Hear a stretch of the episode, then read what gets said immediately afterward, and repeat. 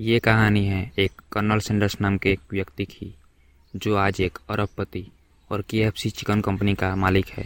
इन्होंने अपनी सक्सेस को हासिल करने के लिए तकरीबन 1009 बार नाकामयाबी पाई थी। वो फेल हो गए थे 1009 बार, फिर भी वो रुके नहीं और आज उन्होंने साबित कर दिया कि कोशिश करने वालों की कभी हार नहीं होती। तो चलिए शुरू करते हैं कहानी को। आपको KFC का चिकन पसंद है या नहीं, लेकिन KFC के सक्सेस के पीछे कर्नल सेंडर्स की स्टोरी आपको ज़रूर पसंद आएगी। एक बार किसी कारण से कर्नल सेंडर्स का चलता हुआ बिजनेस बंद हो गया। उस वक्त उनकी उम्र 65 की हो चुकी थी।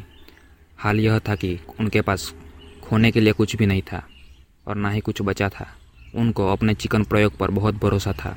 वो मसाले और प्रेशर कुकर लेकर अपनी चिकन बनाने का प्रयोग की मार्केटिंग करने निकल पड़े। उन्होंने अलग अलग रेस्टोरेंट से मिलना शुरू किया और सब उनको रिजेक्ट कर दे गए। लेकिन कर्नल सेंडर्स अड़े रहे, लगे रहे, सीखते रहे और चलते रहे और करते करते 1009 लोगों ने उनको रिजेक्ट कर दिया।